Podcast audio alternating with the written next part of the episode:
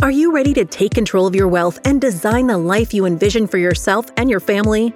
Welcome to Wealth of Insight with Austyn Whittenburg from Whittenburg Wealth Partners.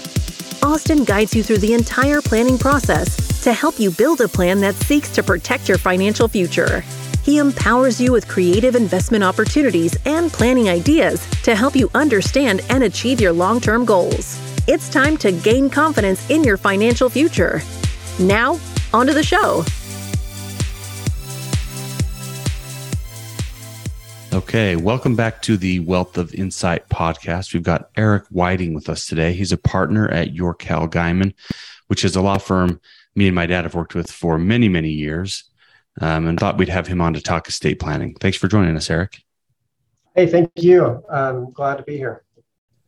All right, before we dive too deep into just sort of the basics of an estate plan, thought it makes sense to give you just 60 seconds to talk about you know, how long you've been an attorney, how you sort of got to where you are today. Yeah, I have been practicing for about 13 years now. Um, I focus on uh, estate planning primarily, uh, do very little else. I'm a, a tax attorney by background. Um, so after I finished law school, I, I got an LLM in, in, tax with a certificate in estate planning and employee benefits, and have really focused on estate planning the whole time. So I, I know an awful lot about very. I just try and help clients with this piece and make sure they've got the, the right documents in place. So, you know, a lot of estate planning and business succession planning. Awesome. Well, that's what we appreciate appreciate about you is that you know a lot, but about this one piece. Was when we're putting together a financial plan for clients, estate planning is a big component of that. And I know enough to be dangerous, but you know that's why we rely on people like you. So let's get into it here. What we, have we've mentioned this word a few times here estate planning estate plan that kind of stuff. What is an estate plan and why does somebody need to have that put in place?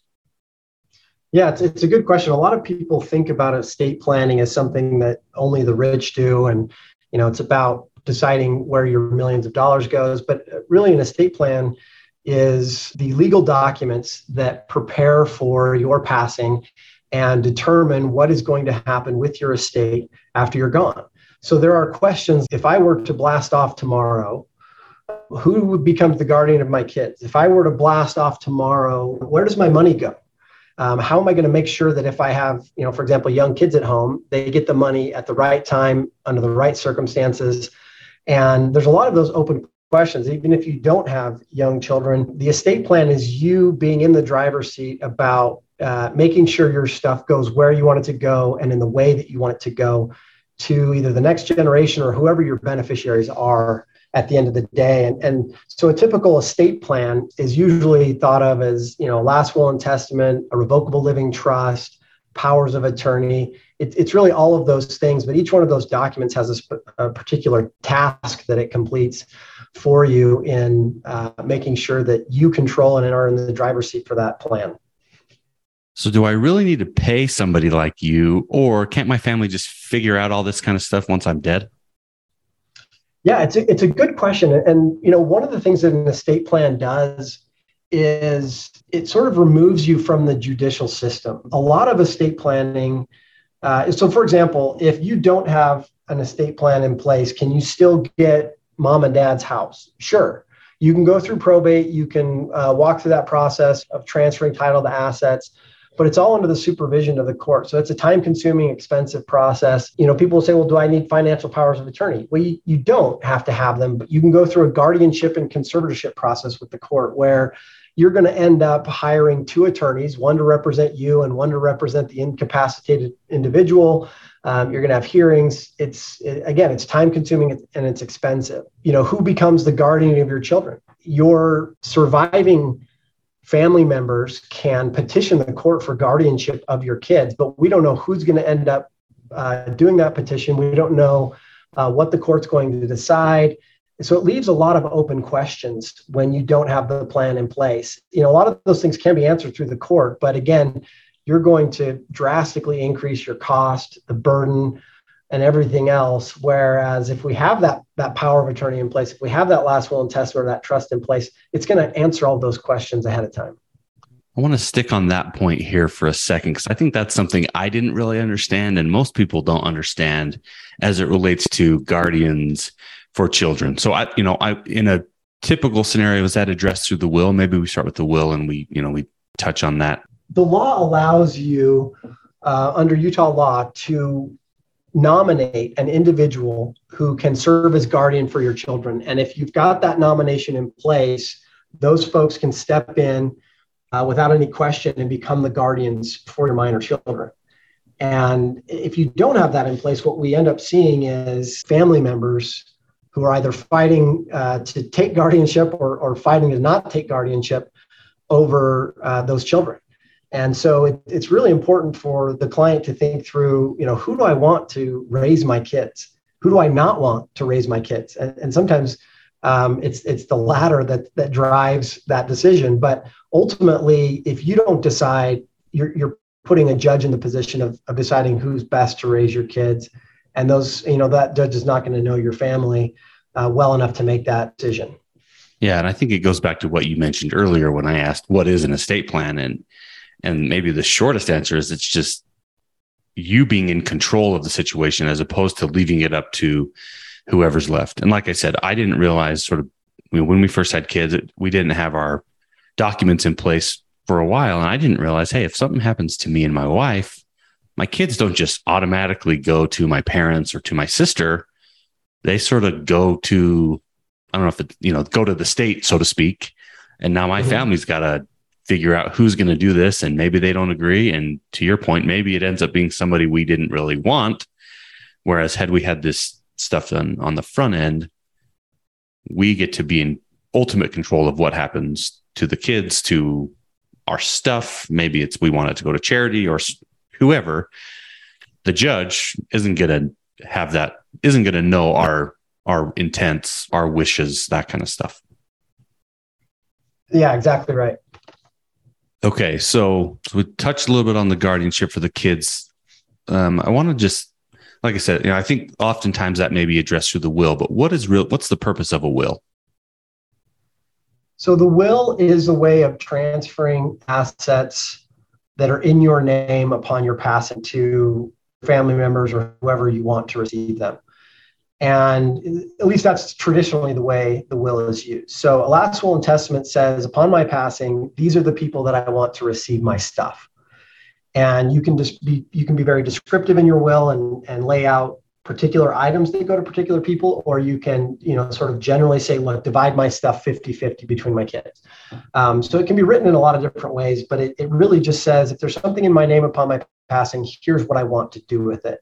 Now, in modern estate planning, we don't typically use the will in that way. The way we use it nowadays is as a backstop, as a net under the trapeze for your trust. And so the, the reason we do that is um, there's some limitations that the will has. First of all, a will is a ticket to probate, right? If if what you have in place for your estate plan is a simple will, the only place where that will is valid is in probate court. So you've really just guaranteed yourself that you're going through the probate process, which, as we've already said, is time consuming and expensive.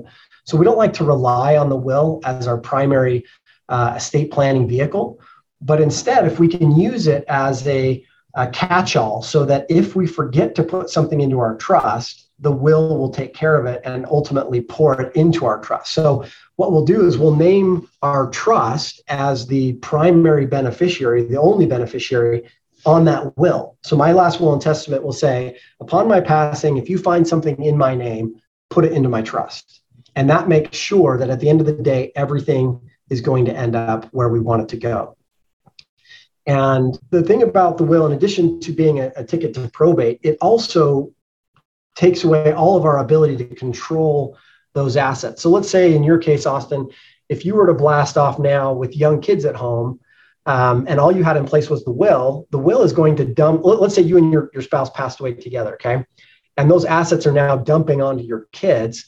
There's no way in the, within the will to control um, how those assets are used by your kids, you know, who or who's going to manage them until they get old enough, you know, all of those kinds of things, unless you either build a trust into your will or you build a trust uh, during your life through like a revocable living trust. so let's talk so about you, the trust then, because I think that is another maybe misconception that people have is that trusts are for wealthy people. You hear about trust fund babies or whatever, right? Sort of is out there, but yeah, you know, it sounds like what you're saying is really everybody can have a trust. A trust makes sense for everybody and it gives you a little bit more control and ability to designate who's in charge of of doing what with your estate. So, are trusts only for the wealthy? No, I, I think trusts are really for just about everybody. Again, there's there's lots of limitations to the will. What the trust does is it's going to give us a few really key benefits. The first one is control. Uh, both during your life and after your passing, we want to have a good system of control in place that will allow you to determine where the assets go and then what happens to them after you're gone. So, for example, with a trust, we can say, uh, when I'm gone, I want all of my assets to be held in trust for the benefit of my children. And I want the trustee of the trust to make distributions to my kids for education, and then when they reach a certain age, I want you to open it up for them to be able to buy a house. And you can be very, very specific in your trust about how those assets are to be used. And ultimately, you, you could say the trust almost owns those assets, it controls their disposition, and any instructions that you put on them, even if you're gone, still have to be followed. And so your trustee takes on that fiduciary responsibility of uh, making sure the trust is followed you know, in accordance with the terms that you set up for it. Um, so that control piece is going to be really key. When the kids get access to those funds, a lot of our clients are concerned about getting too much to their kids too early. You know, if, if right. you're 18 and you inherit a million dollars, what's the first thing that you buy? I'm, I'm probably going to Vegas.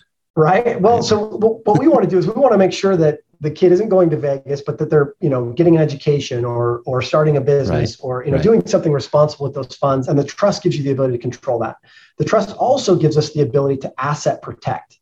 So everything that you leave to your kids directly through your will is going to be owned by them and can be taken from them by uh, you know through frivolous lawsuits, divorcing spouses, any of that kind of stuff. If you leave those assets for your kids in trust, nobody can touch the assets that are in there except for the beneficiary. So the trustee can make distributions to your kids, but if somebody's suing your kids, those are not assets that show up. Those are not assets that the creditors can come after. So a tremendous amount of protection is provided through um, trust planning. And I think that's really important too, because what I'm finding is that people have more assets or stuff than they think, and a lot of the time that that's because they're getting in life insurance or something through their their work, right? So Yep. Just in on your day to day, you're like, well, yeah, I don't have a ton of money. Like it's not going to be that big of an issue, but you know, it could be several hundred thousand dollars upon your death that just shows up out of nowhere that nobody knows what to do with because you had this insurance policy through work or something like that. Right. And so having a plan for all of that before it happens just makes everybody's life easier. Yeah, the, the other benefit of the trust is going to be that we're going to avoid probate. If we can get all of the assets into the trust and not have anything in your name. Remember, we said probate was the, the process of transferring assets from your name to the names of your beneficiaries.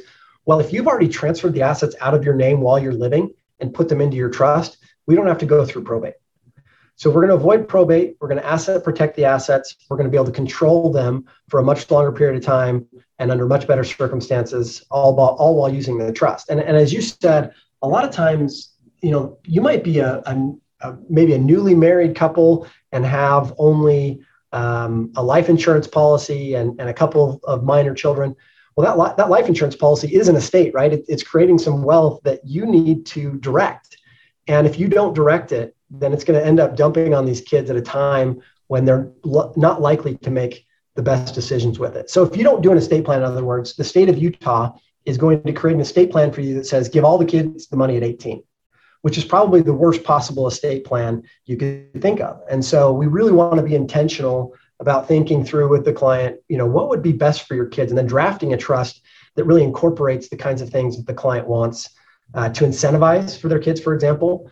So one of the things we're, we're doing a lot of lately is creating tr- trusts that have kind of a banded time period where we say, look, between eight, the ages of 18 and 30, we don't want to do anything that would screw up these kids. And so the trust after our passing if our kids are under those or between those ages, we're only going to provide money for education, down payment assistance, a wedding, uh, and maybe healthcare. You know, just a key couple of things that we want to incentivize. And you know, if if we do that, we're ensuring that the kids aren't going to get too much too quickly. We're ensuring that they're going to have funds uh, for their care, but not too much.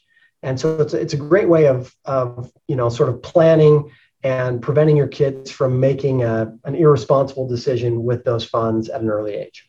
Yeah. And, and we tend to prefer that, you know, at least early on for sure, that sort of staged distribution approach. Because one of the things, you know, you hope that you live a long life and that over the course of your life, you have the ability to instill sort of your vision and your values and, you know, all of those things on your kids, grandkids, et cetera. But if something happens before you have a chance to do that, in the trust, you can try to duplicate that to a certain extent, right? You can say, look, like you said, you know, education is really important to me or whatever. So for this time period, we're going to focus, hey, education, you got it. Whatever you want to do, education wise, but the Ferrari maybe he's going to have to wait till the, the next time man, right? Or whatever. So I, you know, having that ability to build in some of those values and, and, you know, which, you know, again, I know you and I have talked about this a lot offline, but try, maybe more important than the money is what type of values and what is this, the purpose of that money. Right. And so having that staged approach can help try to force that in if you don't have a chance to do it while you're alive. Yeah, I mean, we often think of money as, you know, like more money is always better. And, you know, what could be bad about inheriting money? But there's actually quite a lot of things that could go wrong in, in receiving an inheritance. And so we want to make sure that that doesn't happen, right? We, we want these trusts to sort of take the Hippocratic oath of first do no harm and, you know, make sure that we've thought through how the money can be used and, and how the money should not be used. And, and as you said, we can really build in a client's values into the trust. So if, if a client really if a client really values education or entrepreneurship, those are things that we can resource within the trust and say, hey guys, you guys have money to access education and um, but then, even then, we can be very specific about what kind of education will the trust pay for? What kind of standards do I have to maintain to receive money from the trust? You know, do I do I need a certain GPA uh, for the trust to continue to pay for this? Um, so there's lots of you know specificity that we can get into with a client in terms of structuring the trust that you know they're not going to see from uh, you know a form trust or a form will that they might find online. Yeah, you know, we're seeing that more and more. And, you know, I'm sure there are certain instances where some of those online solutions can make sense. But if you really want to try to get your your heart and soul into this, having a guide, so you know, I'm I'm gonna turn you into a guide here, but a guide through the documents and just your experience of all the situations and all the clients you've talked to, thinking through a lot of these things as opposed to somebody just at home trying to figure it out themselves and hope it goes well. Yeah, I, what I found is, you know, I get asked the question a lot. You know, what do you think of, of different uh, software um, companies out there that will draft a will or a trust for you? And I, and I've reviewed a lot of them, and most of the time when I review them, the problem is not with the document itself. You know, I, I've seen pretty good documents come out of some of those software programs. What tends to be the problem is that the client doesn't usually understand well enough the process and what they should be thinking about, how they should be thinking about it. And so the inputs that they give the machine don't produce the outputs that the client is looking for. And so, you know, I'll often ask the client, you know, what, what is it that you think your will or trust does? And then they'll tell me, and it doesn't match with what right. they've produced in the program. And so, you know, that's that's part of it is that it's just it's helpful to have somebody walk you through the options and what makes sense for your family you know, based on our experience and, and what we've seen and, and some of those kinds of things. Perfect. Well, you know, I think that's enough time on the will and trust. I know those are the two, or at least from my perspective, the two sort of foundational pieces, but there's a couple other documents we always want our clients to have as part of this basic package. Um, one of those being the living will. And, you know, that's a word I think people hear, but they may not. I, I think oftentimes people get the will and the living will confused. Let's talk about the living will for a second. How does that differ from just the, the will and, and what's the purpose of having that in place? Yeah, living wills, it's, it's kind of a terrible name for it because it only creates confusion. Um, but the living will is, is better known as the pull the plug document. And it's the one that says if I am ever in a terminal condition or a persistent vegetative state, what do we do about it? And it gives you the opportunity to indicate your preference. So um, for most folks, it's saying, look, if I'm ever in this position, I want the plug pulled. I do not want to be kept alive artificially. So if a respirator is keeping me alive, go ahead and pull the plug on that respirator. A living will is not a uh, do not resuscitate, right? That's a different thing. Um, it's something we see older, much, much older clients getting where, you know, do not resuscitate says, look, if I'm having a, I'm, I'm coding, I'm having a heart attack, don't resuscitate me. Don't right. give me life saving CPR. That's different, right? We're not signing our life away in that way when we execute a living will. All we're saying is if I'm being kept alive by a machine and I can't communicate my wishes, this is what I want you to do. And there was a big case, uh, you know, many years ago now, a woman named Terri Schiavo, she was in a persistent vegetative state. And her husband came forward and said, Hey, Terry didn't want to live this way. We need to pull the plug. Her mom and dad came forward and said, Absolutely not. You can't pull the plug on our daughter and it turned into a uh, over 10 year long fight in the court system that kept Terri alive for over 10 years fighting about this. And it really woke people up to the idea that it's not enough for you to tell your spouse, yeah, I want you to pull the plug. You really need to have those documents in place in case it becomes a family fight. But even more important than solving potential disputes between family members, I think the benefit of the of the living will is taking the burden off of your family members so that they don't have to make that difficult decision. You've already done it for them. Yeah, that is such a you, you know, luckily I haven't had to be in that position yet, but you can just think of the mental and emotional sort of pain and anguish over that, that you would feel in having to make that decision for your spouse or for your parent or whoever it is without knowing what they wanted to do. So I, I do think that's a critical piece there, that last point you mentioned is just it it takes that guilt or pain away because you know this is what that person wanted. Exactly. Okay, so that we got the lit, we got the will, we got the trust, hit on the living will. The last piece, and you mentioned it a, a little bit earlier, but is that is the financial or or the power of attorney piece, right? I, I think of it as sort of financial power of attorney. When we're dealing with clients in a situation like this we need that on file so the whoever they've chosen can make decisions for them if they're unable. Um, but talk about real real briefly just purpose of a power of attorney and and when that may come into play. Yeah so the power of attorney comes in two two forms and, and we want clients to have both. There's a financial power of attorney and a healthcare power of attorney. So with the power of attorney, what you're doing is you're appointing an agent who can act in your stead should you become incapacitated. So if you can no longer speak for yourself, we want somebody who can do that for you. And there's only two ways for somebody to speak on your behalf. One is if the court appoints them, and two is if you appoint them. We don't want to have to go through court in order to get a guardianship or a conservatorship for you. If we have a financial power of attorney and a healthcare power of attorney, we can avoid that. So let's say, Austyn, that you are uh, crossing the street, you get hit by that school bus, and now you're laid up in the hospital and can't speak for yourself. If you don't have a power of attorney, uh, your wife is not going to be able to step in and manage your affairs. She's not going to be able to make treatment decisions. She's not going to be able to sign your tax return. She's not going to be able to handle any of that stuff. So she's going to have to go and get a guardianship and a conservatorship. It's again time consuming, it's expensive. If we have those simple powers of attorney in place, we can avoid all of that hassle. With all these different documents that we've talked about today, how often do you recommend taking a look at who you've cho- you know just updating your plan i guess maybe is the easiest way to say it so you know i come to you and i get all this stuff put in place how often do I need to be coming back to you to review and adjust?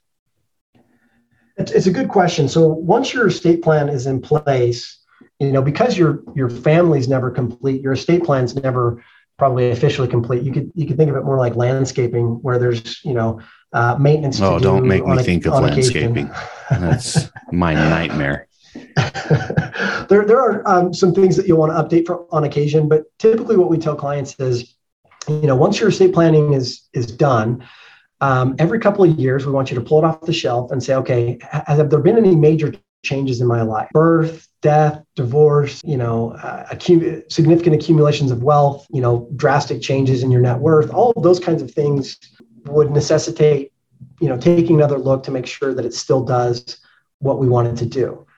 And so even though your documents aren't going to technically expire, we do think it's a good idea to you know, every two years, say, pull it off the shelf and say, okay, does this still match uh, with what we what we wanted, and are there any updates to be made? And the most common update that we'll make to documents is updating trustees.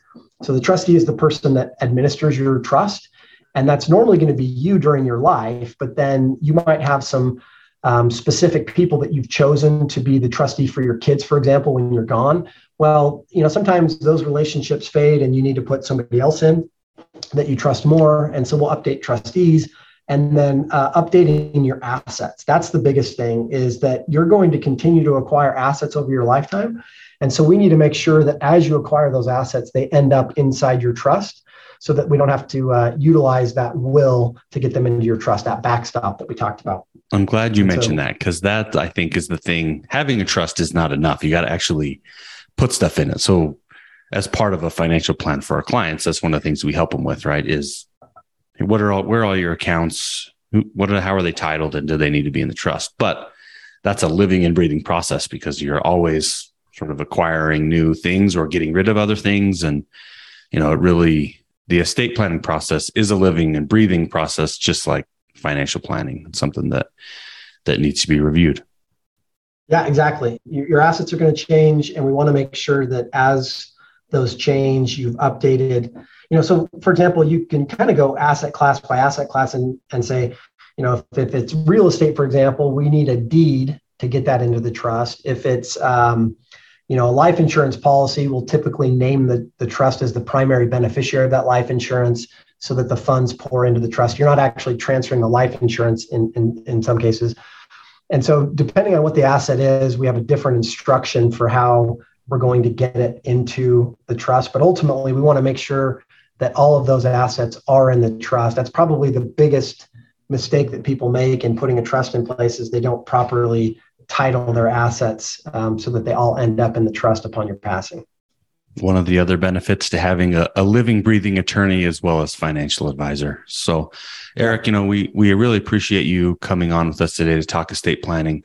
If you have any questions for Eric or myself, feel, uh, please feel free to reach out to me. You can shoot me a text 801 839 7056, or you can check out our website at whittenburgwealth.com. And please remember to subscribe to the Wealth of Insight podcast and share with your friends and family.